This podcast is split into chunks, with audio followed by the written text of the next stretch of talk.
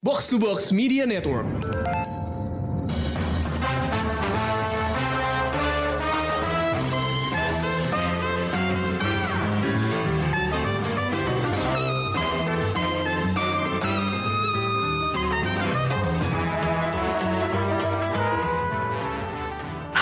Pendengar Showbox, balik lagi bareng gue Amy di sebuah episode review yang kali ini kita akan nge-review dua dorama dari Jepang. Eh, kenapa gue pilih dorama? Karena drakor belum ada yang menarik sih.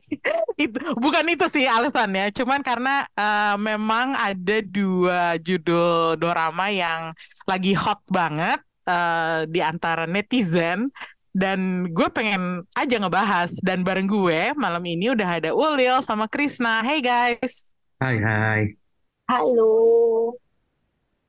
kita nggak full tim ya malam ini, tapi eh, gue harap kita bisa tetap ngobrol seru karena dua judul yang bakal gue bahas eh, kali ini adalah eh, Alice in Borderland Season 2 dan eh, First Love. Eh, lucunya tadi sore Ulil kirim message ke gue yang eh, memparodikan sebuah judul Alice in Borderland itu jadi Arisan in Borderland. itu kalau gue baca itu cukup ngakak ya. Untung gue belum sempet nyetir loh, Lil. Soalnya gue lagi di belakang setir terus tiba-tiba ngeliat itu dan langsung ngakak banget sih.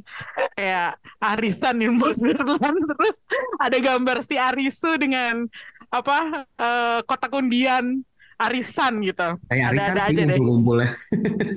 Nah, itu valid ya? Valid sih, valid. Yang udah nonton valid ya.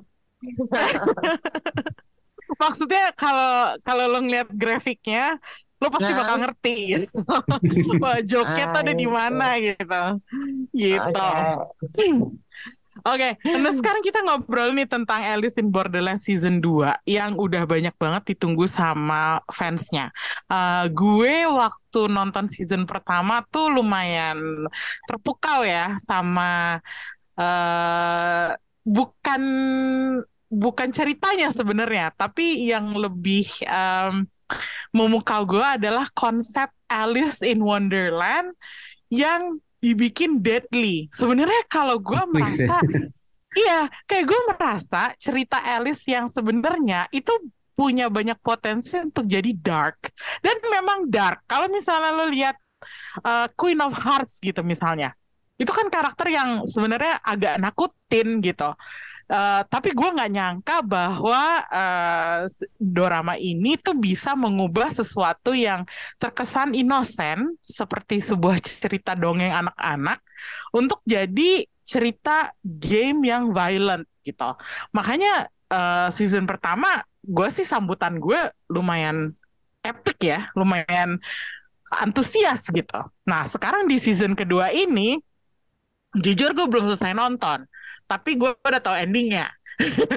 Dan uh, spoiler alert ya, kalau misalnya lo belum nonton sampai habis, mungkin lo bakal uh, ke spoiler dengerin episode ini, jadi tonton dulu uh, si season 2-nya Alice in Borderland. Uh, cuman menurut gue season 2 ini, gue entah kenapa ya Chris, gue nonton episode pertama dari season 2 ini agak-agak apa ya kayak underwhelm kayak nggak seseru waktu gue nonton Yang pertama, episode season pertama satu. di season pertama Ah, ah. Mm, mm, mm. kalau lo gimana menurut lo Setuju banget sih. Gue juga ngerasain hal iya kan Iya. Kayak padahal ada Yamapi gitu iya. nggak pakai baju lagi. nah itu dia maksudnya harusnya Hmm. itu aja udah bikin seru cuman kok Iya. gue merasa kayak ya gitu doang gitu loh Nah, Mungkin kalau kayak pas gue ngeliat season pertama, kalau tadi lu cerita eh, lu terpukau dengan konsep nge-twist Alice in Wonderland di sini gitu jadi dark. Kalau gue gue inget waktu itu lebih terpukau dengan produksinya kayak gue lumayan Oh. kaget terus pena dan penasaran ini gimana caranya dia bisa bikin Shibuya yang super padat, super rame bisa kosong gitu kan.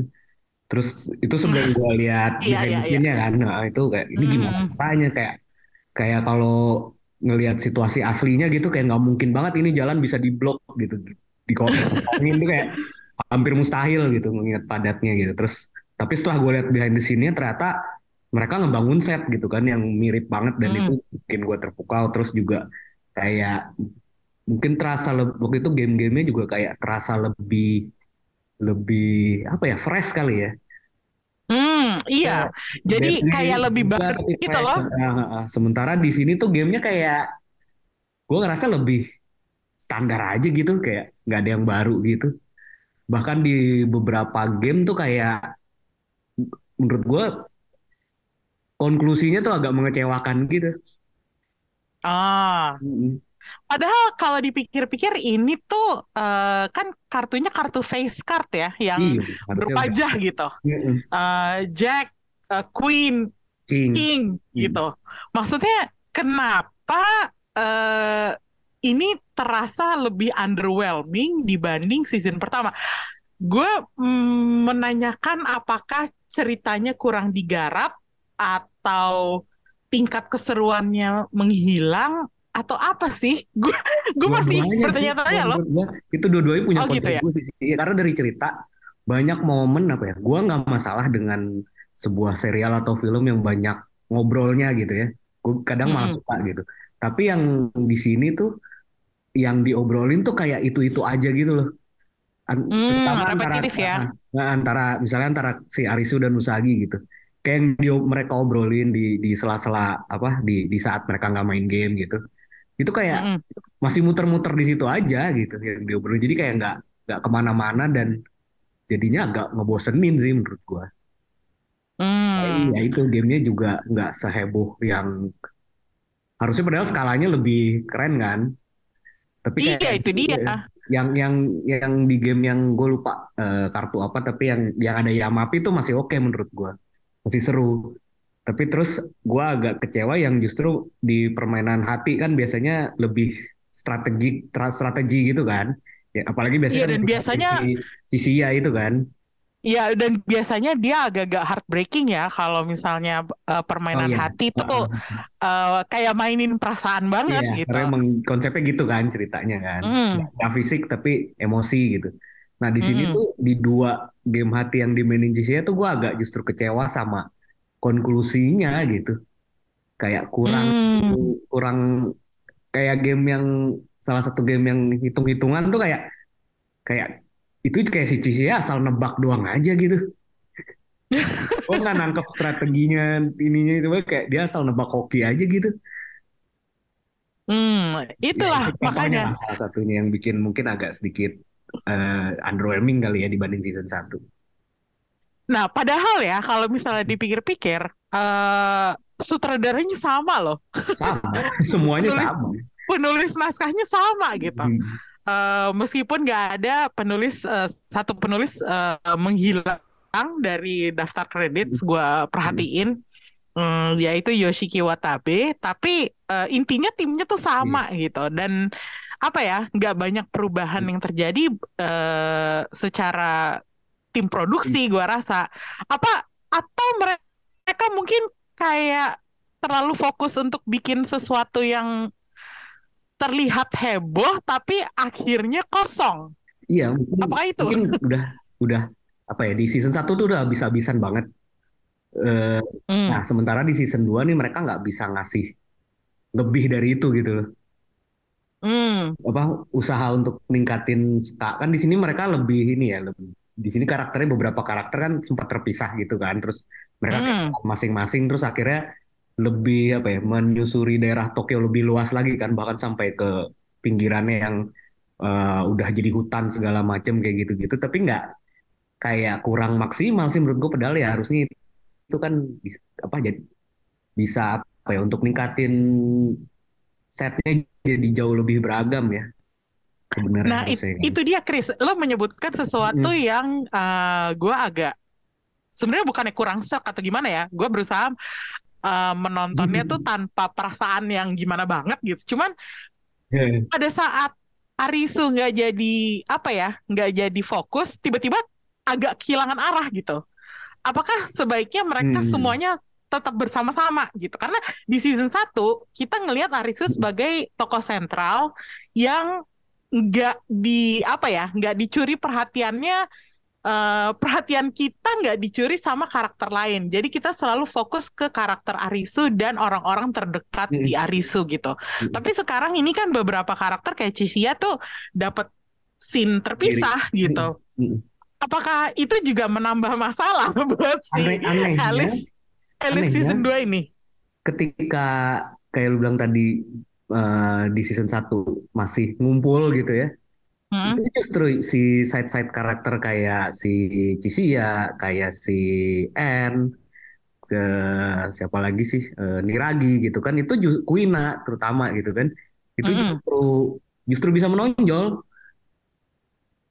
Iya, Ya, da- memang harus ya. harus diakuin memang uh, Aris tuh uh, tipe typical Japanese hero yang agak biasa aja jadinya underdog gitu ya. kan. Nah, Kayak yang membuat dia kuat bukan bukan skillnya, bukan apanya, tapi ininya kan apa mentalitasnya apanya gitu kan. Semangatnya lah dan intinya gimana gitu dia ya. menyatukan teman-temannya gitu kan. Nah, Hmm. ya itu mungkin sih, eh, walaupun kadang gue suka sebel sama Arisu, tapi mungkin ya itu yang yang kekuatan dia jadinya justru bisa membuat teman-temannya tuh bersinar gitu ya.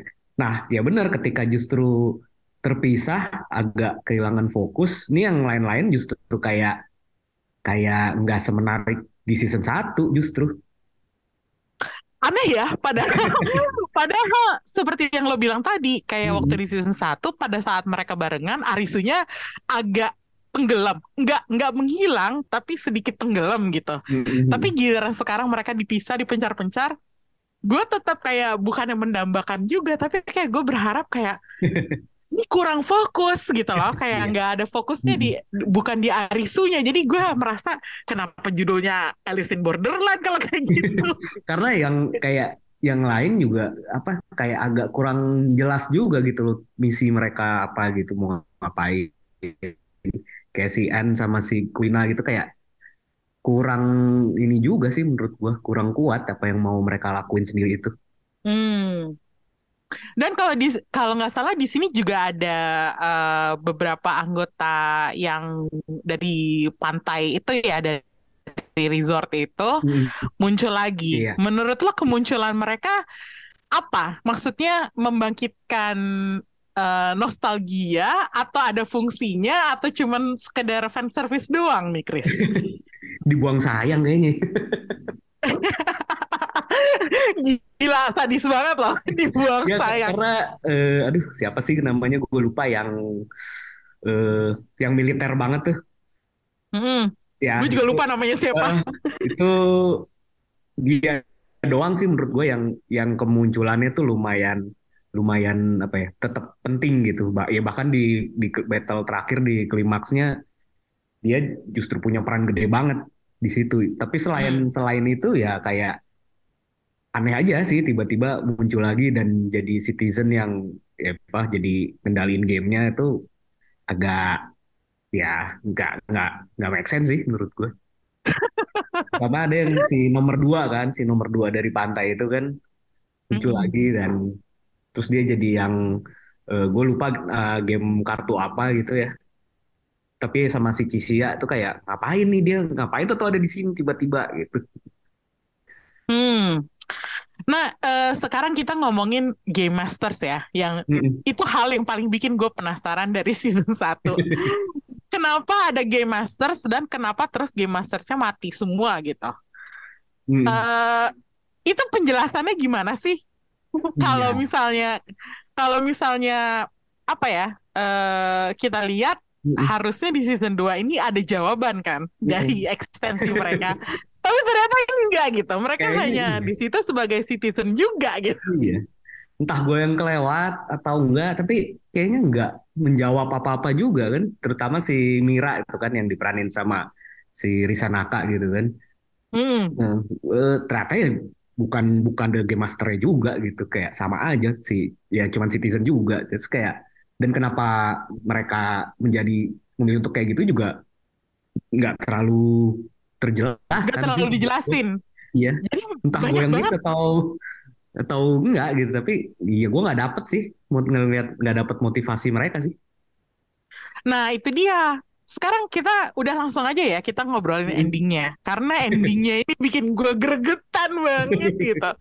Jadi spoiler alert lagi. Jadi kalau lo belum nonton Alice in Borderland season 2 eh, sebaiknya skip bagian ini eh, dan nonton dulu. Tapi kalau lo udah nonton lanjut dengerin nggak apa-apa. Eh, endingnya itu adalah eh, ternyata mereka adalah survivor dari eh, meteor crash jatuhnya sebuah meteor di Shibuya gitu. Hmm. Ini trope satu, ini trope udah dipakai banget. Banyak banget dipakai di manga, anime, eh, cerita-cerita eh, Jepang. Itu yang bikin gue agak kesel sebenarnya. Terus yang kedua, itu nggak dijelasin apa-apa kenapa mereka bisa sampai di situ eh, melalui meteor itu kah atau meteornya punya kekuatan gaib yang bikin mereka bisa pindah dunia atau gimana? Menurut lo ini wajar nggak sih, Chris?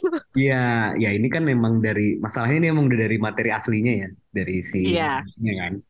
Eh, Iya, gue tahu ini dari manga, cuman gue kesel aja. dan dan ternyata eh, si apa eh, live action ini si Shinsuke Sato, si director dan writernya juga Hmm. memutuskan untuk tetap pakai yang dari situ kan, yang asli kan. Jadi apa endingnya nggak nggak memberi twist tambahan atau apa gitu. Dan ya tidak men- tidak menjawab apa-apa juga sih maksud gua kayak ya udah ternyata mereka korban meteor terus mereka lagi kayak life death situation terus eh, harus main game itu kalau yang survive ya mereka bisa hidup lagi yang gagal ya. Terus meninggal juga gara-gara meteor itu tapi ya udah gitu. Siapa yang membuat game itu? Gara-gara terus kenapa mereka masuk ke situ itu gak, gue juga nggak dapet sih penjelasannya.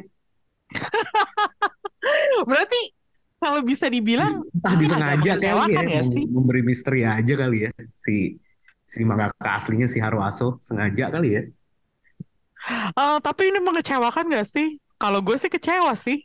lumayan sih karena gue juga lumayan apa ya yang bikin gue bertahan untuk eh, nonton ini sampai habis karena gue penasaran sama endingnya ya ternyata dan ternyata gitu aja Oke, eh, ini kan ceritanya si Arisu sama Usagi dan semua Mm. orang yang selamat dari game itu, itu kan balik lagi ya ke Iya. Jepang, ke bumi Dunia lah intinya, asli ya. Eh, ke dunia aslinya, Eh, dan mereka saling nggak kenal satu sama lain Iya, gitu. dengan Meskipun- kejadian Ya, meskipun Usagi sama Arisu eh, tetap ada ya something lah between them yang menandakan bahwa hubungan mereka bakal berlanjut gitu. Mm. Eh, dengan ending kayak gini, menurut lo, lo masih pengen serial ini dilanjutin apa enggak sih, Chris? Kalau gue sih jujur aja ya, saat ini gue pengen bilang nggak usah, nggak usah dilanjutin. Gak usah. Eh, ya kayaknya soalnya di cerit di cerita aslinya sih eh, kalau nggak salah masih ada tambahan kan ya. Kalau Oh, masih ya? eh, kayak di manganya kan eh, masih ada tambahan kayak si Arisu tuh katanya di apa beberapa tahun kemudian tuh sempat balik lagi ke game itu gitu. Tapi Arisu doang kalau nggak salah dan Hmm. akhirnya dia bisa balik ke dunia ya pokoknya dia survive di lagi terus dia balik lagi dan tapi kali ini dia ingatannya tuh tetap ada tentang game itu walaupun udah balik ke dunia nyata jadi ya Hmm. sebenarnya potensi ke situnya tetap ada tapi kalau produksinya ini lumayan mahal ya maksudnya kalau produksinya sih nggak ada nggak ada masalah ya udah udah oke gitu ya tapi kalau cara penceritaannya masih kayak gini mending nggak usah sih Sebenarnya kalau eh, kita nge- ngebicarain soal eh, production value dan budget, apakah ini bisa dibilang eh, dorama dengan salah satu budget tertinggi di Jepang? Ya nggak sih? Iya sih kayaknya. Kayaknya iya sih. Iya kan? Gua nggak pernah, gua nggak inget pernah lihat dorama, bahkan film gitu yang Jepang gitu yang produksinya kayak gini sih. Duit Netflix ya ini. Iya iya sih kayaknya ya. Nah, jadi eh, maksud gue eh, kan Netflix kan gitu kan gayanya. Kalau Mm-mm. misalnya tahu sesuatu sukses, eh, mereka eh, bakal lanjut gitu Iya. biasanya. Dan eh, sejujurnya gue nggak pengen ngelihat kelanjutannya Alice in Borderland sama kayak lo kalau ceritanya nggak berubah, kalau ceritanya tetap kayak gini. Mm-mm. Tapi eh menurut lo, misalnya dibikinin satu special episode, misalnya satu eh panjangnya Ya, kayak film gitu. gitu, ya spin off, misalnya kayak satu setengah jam eh balik lagi ke dunia itu Mm-mm. eh dengan atau tanpa Arisu, lo masih mau nggak? Mungkin itu lebih mungkin sih, lebih lebih mungkin kan kalau kayak special episode gitu doang kan ceritanya bisa lebih fokus ya. Mm-mm. Jadi dan mungkin sekalian aja kalau mau menonjolkan karakter-karakter kayak Cisia N atau Kuina udah di sini gitu. Mm. Jadi mungkin itu lebih masuk akal sih dan mungkin secara budget juga nggak akan segede ini Hmm. gitu kan. Iya, karena itu Jadi mungkin budgetnya dipakai buat cerita lain aja betul sih sebenarnya kayak ceritanya udah cukup konklusif ya kalau menurut gue meskipun kita nggak dapet jawaban tentang bagaimana mereka pindah ke dunia itu ke dunia game itu tapi oke lah kayak ceritanya udah jelas bahwa itu terjadi karena meteor intinya gitu gitu kan Eh, jadi kalau misalnya bisa ya either bikin SP special episode Kan dalam bahasa Jepang kayak gitu kan, suka ada ada. SP-nya gitu kan. Nah, jadi kalau mau bikin SP aja, tapi nggak usah satu season full gitu. Hmm. Hmm. Not a bad idea sih, Chris. Iya, sebenarnya sih kalau kayak gitu. Mungkin Mm-mm. bisa sedikit memberi penjelasan gitu kan. Buat kita Nah. yang masih sebel karena nggak dapet apa-apa. Tadi sebelum kita mulai rekaman, lo sempat bilang bahwa banyak orang kecewa sama endingnya juga. Apakah ini sesuatu yang lo baca di sosmed atau atau di mana? Dari sosmed dan dari obrolan dengan ini sih, dari teman-teman gua aja gitu. Oh, mereka juga nggak suka sama endingnya ya? Iya. Kayak ya itu kebanyakan memang karena penasaran kan. Mm-mm. Apa yang bikin mereka bertahan untuk nonton sampai habis tuh udah udah karena penasaran dengan sebenarnya ini apa gitu, game masternya siapa gitu. Tapi ya dan dia ternyata nggak dapet jawaban itu juga gitu.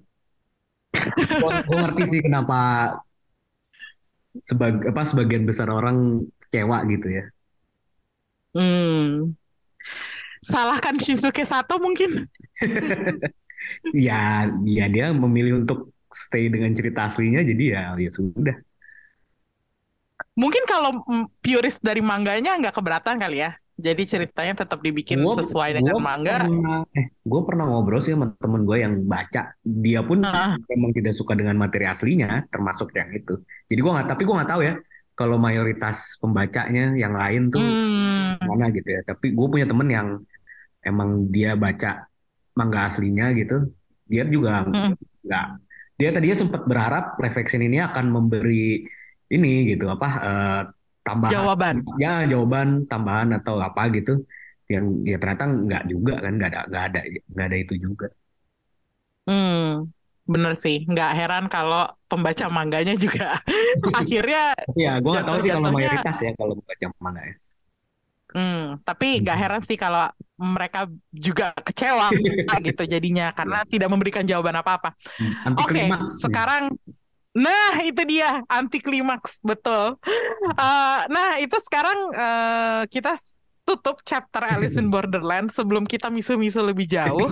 Eh, terus kita akan membahas sesuatu yang berbanding terbalik daripada Alice in Borderland yang sejujurnya Bedanya. doramanya keluar duluan di Hmm. Netflix yaitu First Love. Em, ini gue sempat ngobrol nih sama Ulil. Ulil tuh sempat kesusahan untuk melanjutkan serial ini karena merasa pace-nya lambat banget. Dan gue pun pada saat gue mencoba untuk menonton episode pertama, gue Hmm. merasa, aduh ceritanya kok nggak maju-maju ya. Itu gue Iya. yang gue kurang sabar atau gue lagi nggak mood aja buat Hmm. cerita drama yang agak lamban dan agak mendayu-dayu gitu. Mungkin gue aja yang lagi nggak selera kali ya. Hmm. Tapi coba deh Ulil, eh, ceritakan pengalaman lo dalam perjuangan lo dalam menyelesaikan eh, First Love ini, Leo. Oke, First Love tuh kayaknya udah keluar dari awal Desember ya, Tres. akhir November. akhir November bahkan kan. Terus Hmm. eh, sebelum Nah. dia keluar kan di sosial media tuh rame kan. Karena Iya. Hmm. eh, berangkat dari first love-nya eh, first love-nya Utada Hikaru yang booming banget. gitu. Terus Hmm. kayak Hmm. eh gue langsung nonton sih pada saat itu. Cuman kayak abis itu gue melihat reviewnya yang udah pada nonton gitu. Sedih, haru, nangis segala macem gitu-gitu kan. Wah, cocok nih kayaknya. Lagi nggak mau mikir ya kan. Pas kita coba, wow. Ep- Episode satu gue masih yang kayak, oh, oke, oke ya udah gue tungguin gitu ya. Lanjut kedua dan ketiga tuh udah mulai berat gitu loh. Terus gue kayak, aduh, aduh, baik nontonnya tuh udah di pause pa. akhirnya, akhirnya gue menyerah di episode 4 pertengahan. Terus udah udah Itu kapan, udah Lil? Itu kayak Desember Desember pertengahan deh. Oh, Belasan Desember gitu. Habis itu gue tinggal, gue tinggal. gue nonton gue nonton yang lain terus eh, ya udahlah ya gitu. Biasanya kan gue kayaknya harus menyelesaikan gitu kan. Cuman kayaknya aduh nggak deh ah gitu. Gue nonton Pinocchio gitu-gitu.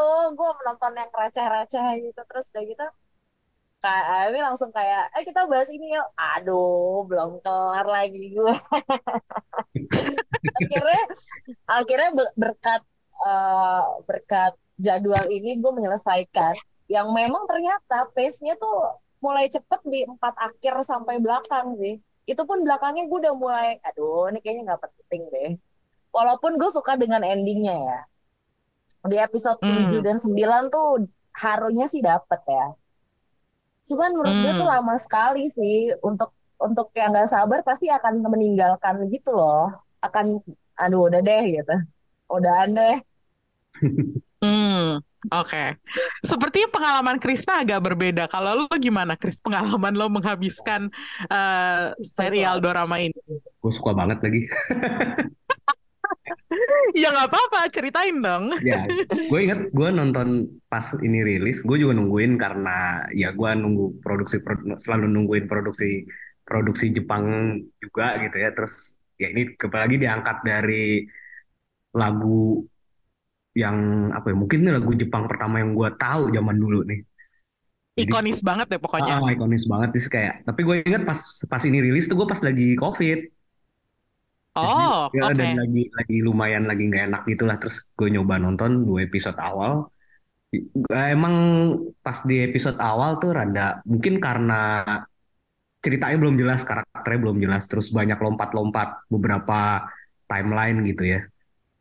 Eh, Tapi dan sebenarnya ini cerita gue sempat nggak terlalu eh, ke hook sama sinopsisnya karena sebenarnya ini punya dua elemen yang gue kurang suka dari cerita romance.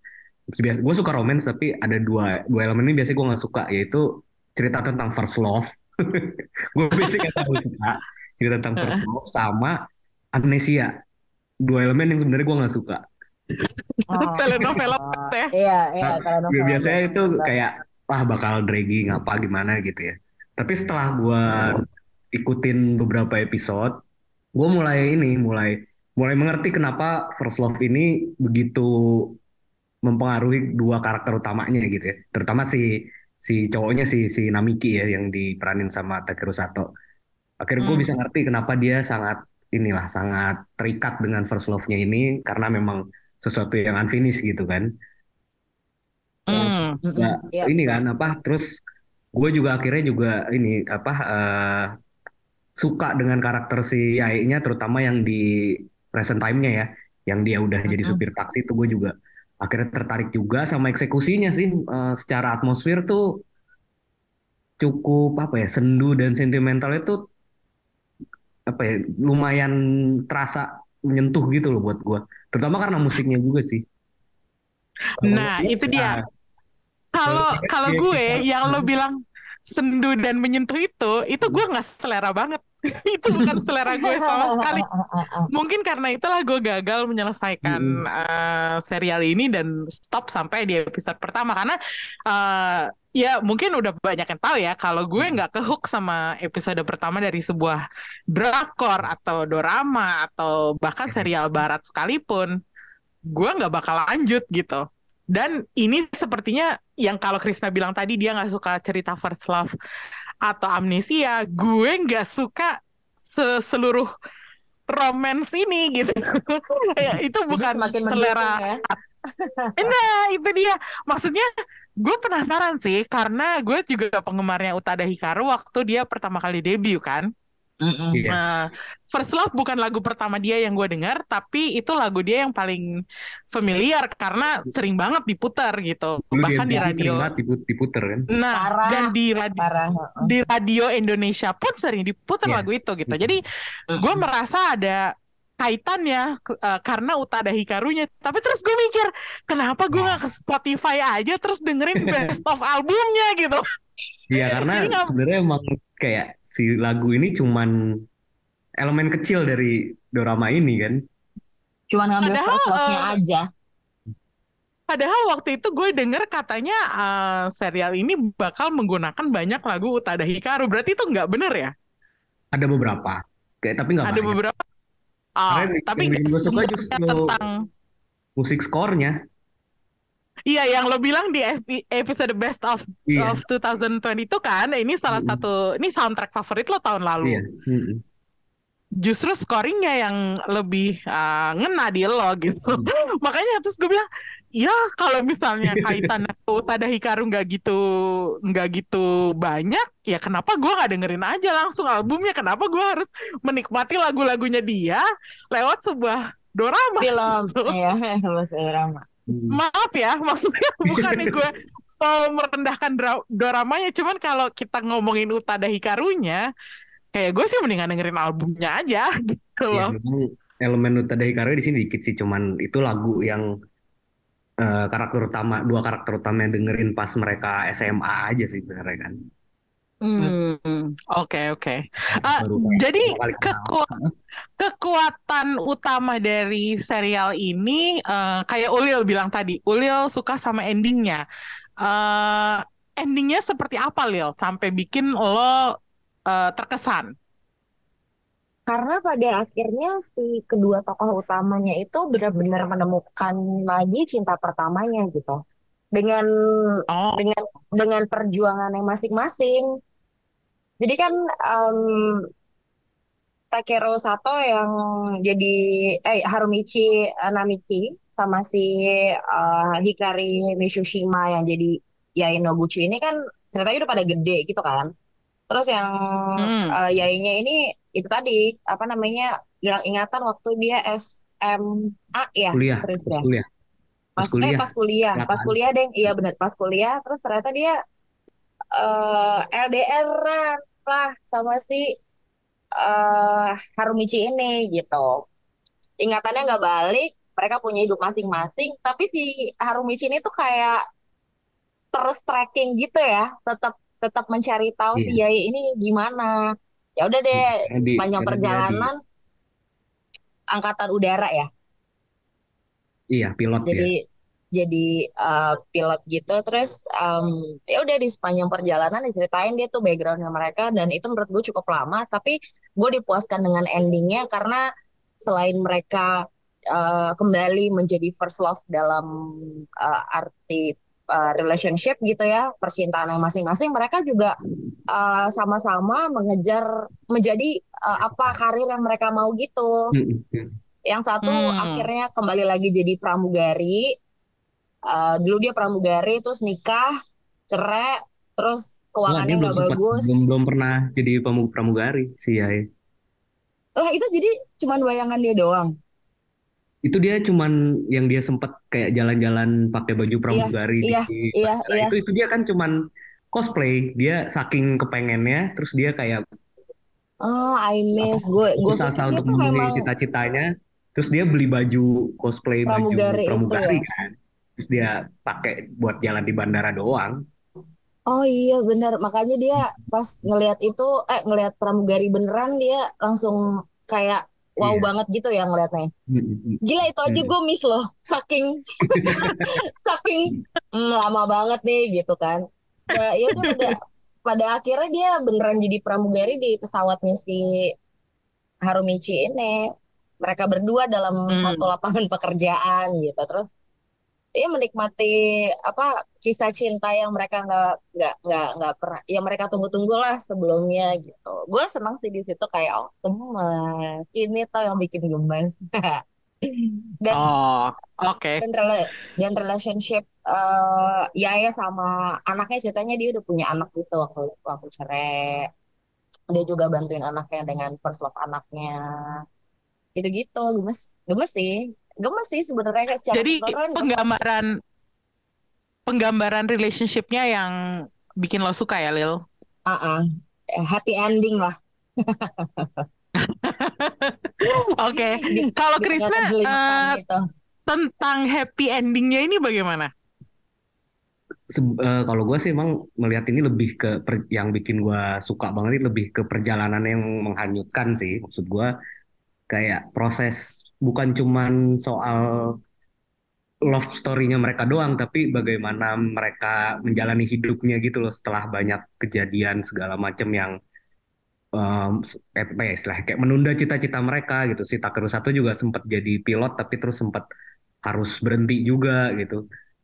Hmm. Terus kalau soal ending, gue justru jauh lebih ngerasa powerful itu ketika si Yae Noguchi-nya ini ingatannya balik karena itu apa ya nggak nggak terlalu didramatisir, nggak terlalu gimana-gimana, tapi powerful banget. Cuman karena dia dengerin Walkman, terus denger lagunya si First Love-nya Utada Hikaru, terus tiba-tiba mem- eh, setelah banyak kejadian tapi ya setelah banyak kejadian dengan si Namiki tapi terus ya udah tiba-tiba sesimpel itu dia tiba-tiba keluar air mata terus tiba-tiba dia ingat ya udah gitu. Kayak menurut gue itu cara yang sangat sederhana tapi powerful sih untuk menggambarkan dalamnya hubungan mereka sebenarnya gitu. Berarti adegan itu lebih rewarding daripada ending yang menggemaskan tadi Eh, Ulil iya ceritain sih. itu ya. Gua- Jadi kayak misalnya misalnya ceritanya stop di situ dan ternyata si Yae dan Namiki ini nggak pernah bersama pun gue nggak masalah sih. Oh, berarti kalau gitu intinya endingnya itu adalah cherry on top ya, Chris. Berarti lu nggak perlu apa namanya nggak perlu sampai situ pun lo udah puas gitu. Iya, karena ya Sesuka itu ya lo sama ceritanya. Eh, karena bukan cuman soal first love akhirnya kayak emang soal hidup mereka gitu loh. Karena emang di sini toh mereka udah dewasa banget juga kan ceritanya. Tapi gimana Ya. gimana si masa lalu ini tuh mempengaruhi mereka dan akhirnya itu ngebentuk mereka di present time-nya. Terus akhirnya ya gimana akhirnya mereka bisa lepas dari itu semua dan ya akhirnya eh, apa tercapai cita-citanya gitu segala macam itu sih perjalanan itunya sih yang menurut gue lebih menghanyutkan gitu dibanding si si love story-nya sendiri bahkan gitu.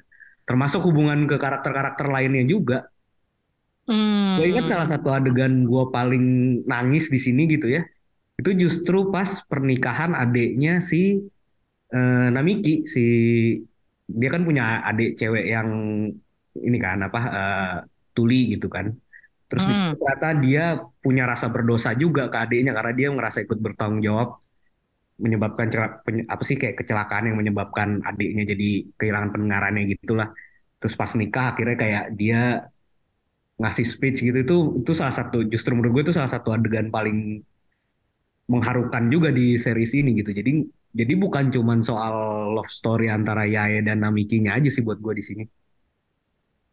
Hmm, oke.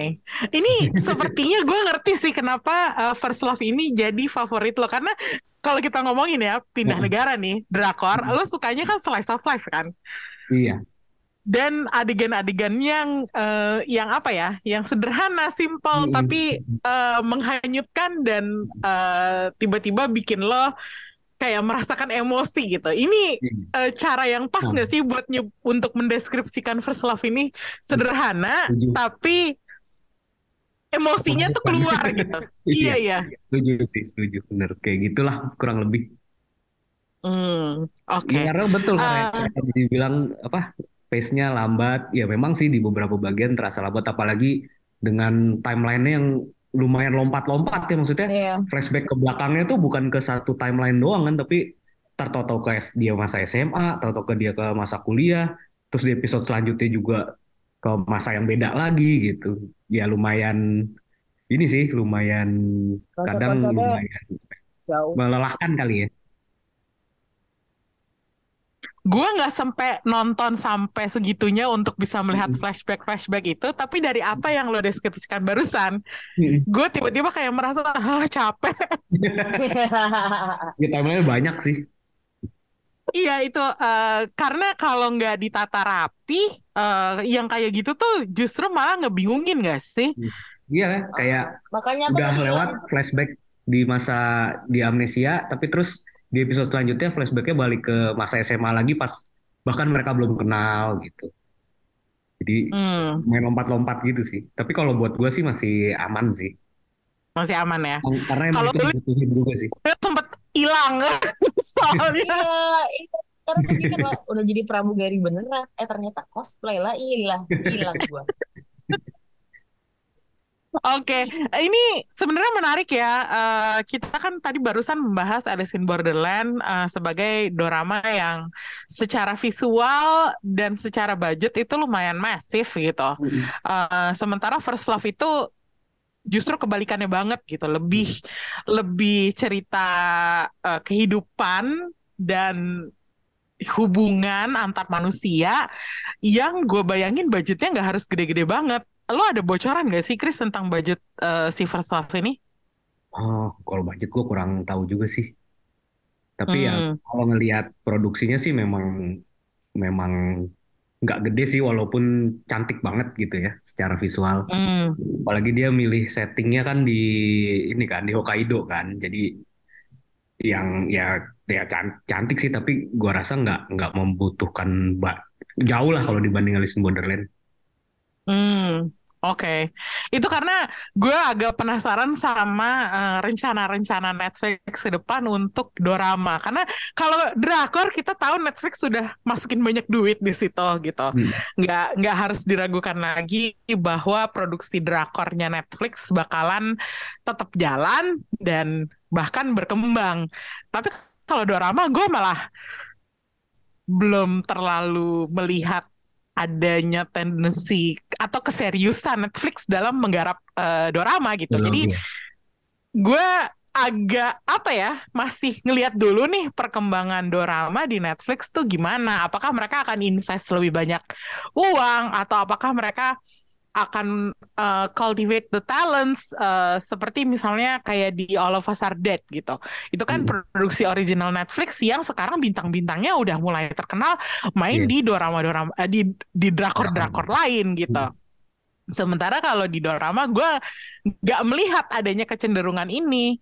Hmm. Eh, kalau menurut analisa lo gimana, Chris? Balik lagi sih ke soal penontonnya juga ya, maksudnya Hmm, drakor itu udah udah penonton utamanya Netflix gitu kan. hmm, Jadi ya otomatis wajar banget investasi mereka ke situ juga gede banget. Sementara kalau di dorama kayaknya ya selain Alice in Borderland kayaknya belum ada ya. First Love ini lumayan kayaknya ya penontonnya, tapi selain dua Hmm. itu kan nggak belum ada yang bener-bener at least conversation di sosmednya rame itu kan belum pernah- belum banyak ya. hmm, nggak ada bahkan Iya. sebelum Alice atau First Love itu Hmm. sepertinya gue Iya juga kan? nggak. Jadi Kalau kayaknya lu apakah ada denger-denger dorama lain yang jadi pembicaraan di sosmed? Belum ada sih sejauh ini ya. Masih Korea. Ih, Nah kan drakor kalau lebih kalau kalau ngomongin Jepang kayaknya Netflix jelas investasi gedenya ya di anime masih dan Hmm, akan tetap iya. itu sih top. At least sampai beberapa tahun ke depan. Oh, oke. Uh, By the way, kita ngomongin serial Jepang sekarang. Gue pengen uh, bilang nih bahwa gue baru-baru ini karena pengen cari tontonan yang agak mudah dan sesuai selera gue, gue menemukan satu adaptasi dorama dari sebuah judul drakor yang judul ini cukup ikonik ya. Hmm, dan ternyata gue lebih suka sama adaptasinya daripada Hmm. judul drakor aslinya, yaitu Signal. Hmm, hmm. Signal yang dimainin sama Kitamura. siapa? Iya ya, betul betul. Di drama Kazuki Kitamura kan? Iya, eh, Kazuki Kitamura sama eh, bentar ya. gue ngecek contekan gue dulu. Em, Kentaro Sakaguchi sama Michiko Kichise itu eh, ternyata gue lebih suka signalnya versi Jepang Mm-mm. Shigunaru daripada signalnya eh, Korea yang sebenarnya itu juga pemainnya tuh nggak jelek ya Lee Jae-hoon sama Kim Bisa. Hee-soo Eh, tapi entah kenapa karena karakternya si Michiko Kis- Kichise yang lebih ditulisnya tuh lebih bagus daripada karakter Kim Hee-soo gue jadinya lebih suka versi Jepang. Ini pertama kalinya loh gue nonton sebuah adaptasi yang superior daripada aslinya. Meskipun banyak orang yang berbeda pendapat sama gue tentunya bilang eh, versi originalnya, yang versi Koreanya. Setuju sih, tapi Lebih bagus. sinyal, Iya kan, signal, signal lebih bagus versi Jepang ya karena Iya. ceritanya lebih koheren aja. Itu dia, makanya jadi eh, ini kasus khusus eh, dan gue pengen rekomendasiin buat pendengar Showbox kalau ada waktu eh, tonton Signal tapi yang versi Jepang yang cuman 10 episode kalau nggak salah Di ya Dibandingin- kalau di Indonesia? di Netflix Chris. Ah. Gue nontonnya di Netflix. Gue nontonnya di Waku Waku.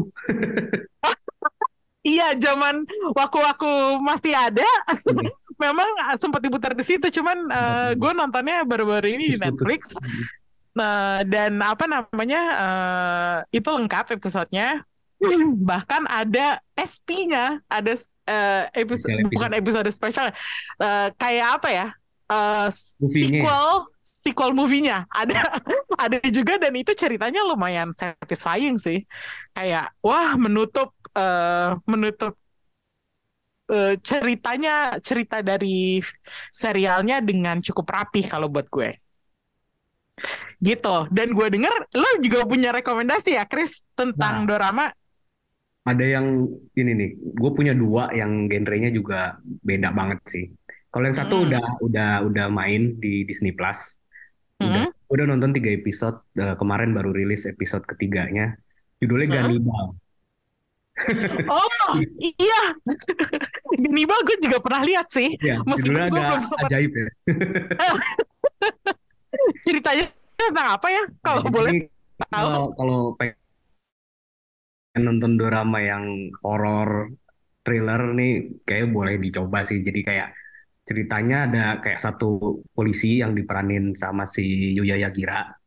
Dia kayak baru pindah ke dipindahin gitulah di ke satu desa gitu Mm-mm. Eh, buat jadi tu- bertugas di situlah desa yang lumayan rural banget sih. Tapi ternyata ya, awalnya sih kayak ngelihat wah desanya cantik gitu ya kayak kayak nonton film-film drama komedi Jepang kayak Job gitu yang wah eh, di daerah pedesaan banget yang orangnya baik-baik, ramah-ramah gitu ya. Tapi kalau di sini twistnya ternyata ada kasus kanibalisme di situ. Jadi kayak ada satu ada satu keluarga yang ini pasti lumayan cepet nih kayak baru tiga episode udah banyak banget kejadian kayak ada satu keluarga yang berkuasa lah gitu di daerah itu gitu kayak udah turun temurun mereka kayak tokoh di desa itu gitu berkuasa terus kayak di- dicurigai mereka ini eh, ini ternyata kanibalisme gitu Oke. Dan lumayan sadis ya, ya. lumayan Iya gore sih. Iya kayak di epi- episode 1 atau dua bahkan nih gue lupa kayak udah ada kasus gitu kayak ditemuin satu ma- mayat nenek-nenek itu yang udah berantakan banget bentuk jenazahnya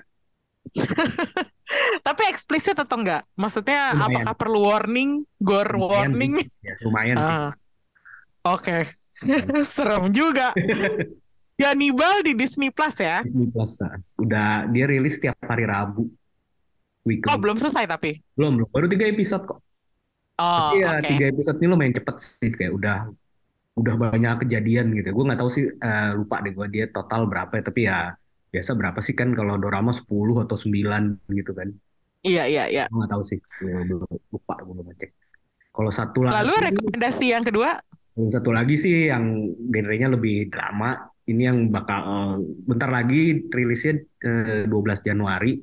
Itu Makanai The Cooking Cooking for the Maiko House. Jadi kalau ini kan karena ya showrunnernya kan Hirokazu Koreda ya. Jadi udah kebayang lah ya genrenya bakal lebih drama gitu dan ceritanya kan tentang eh, seseorang anak yang bercita-cita untuk menjadi bekerja di tempat geisha gitu terus akhirnya malah dia jadi kayak kokinya para geisha gitu jadi kayak ini diadaptasi dari manga yang lumayan terkenal juga sih Oke, berarti Koreeda ya bikin dorama ya.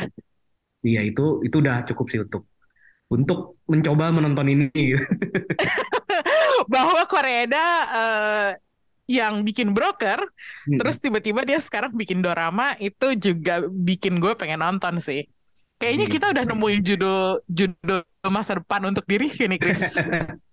Iya dan dua-duanya lumayan beda lagi juga kan genrenya kayak hari ini Iya, iya, betul. banget. Kita mem- membahas empat genre dorama yang sama sekali nggak ada hubungannya satu sama lain. Eh, tapi lumayan eh, cukup seru ya. Jadi biar kita nggak drakoran mulu. Oke, eh, kalau gitu kita tutup sesi review kali ini. Thank you Ulil, thank you Krisna udah nemenin gue lagi. Eh, dan untuk berikutnya kita belum ada rencana sih, tapi tungguin aja episode baru dari Showbox Podcast.